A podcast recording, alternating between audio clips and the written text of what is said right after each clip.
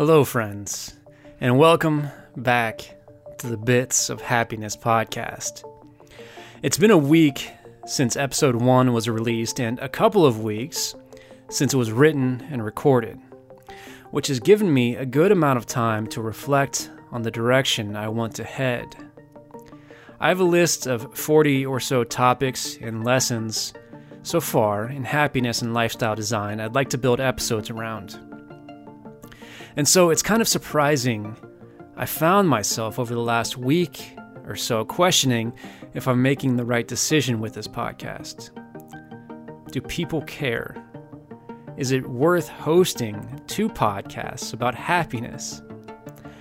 I've been overwhelmed with self doubt, which isn't a feeling unfamiliar to me, but it's usually fairly well managed. But in making this commitment to spread myself just a little bit thinner, I had to wonder if it's worth it. The answer for me is yes.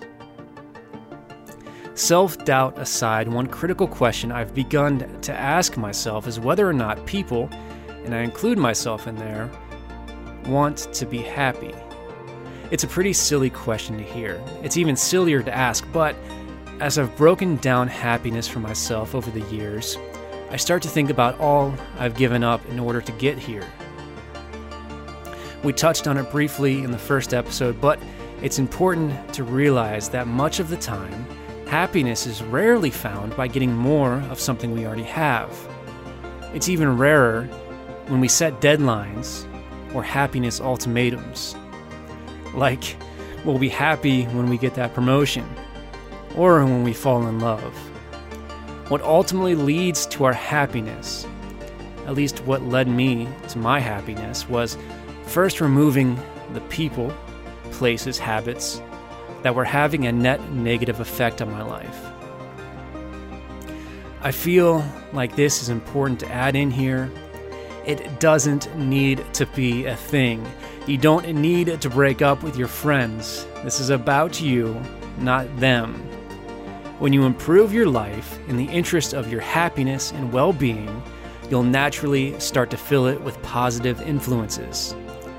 Some may see your lead and follow you, others may not. And that's okay. And that's the basis for the question Do you want to be happy? Or perhaps it's easier to understand the question when you ask it this way What would your life look like if you were happy? Who would you allow to have an influence on your emotions? What would you allow into your body, knowing already how it makes you feel?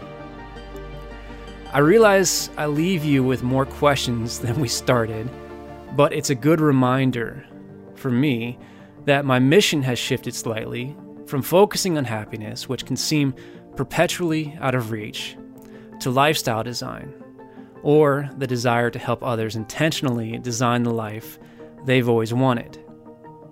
Think about it. I'll be back next week. I'm committed to this. Are you interested in conversations about happiness and living your best life?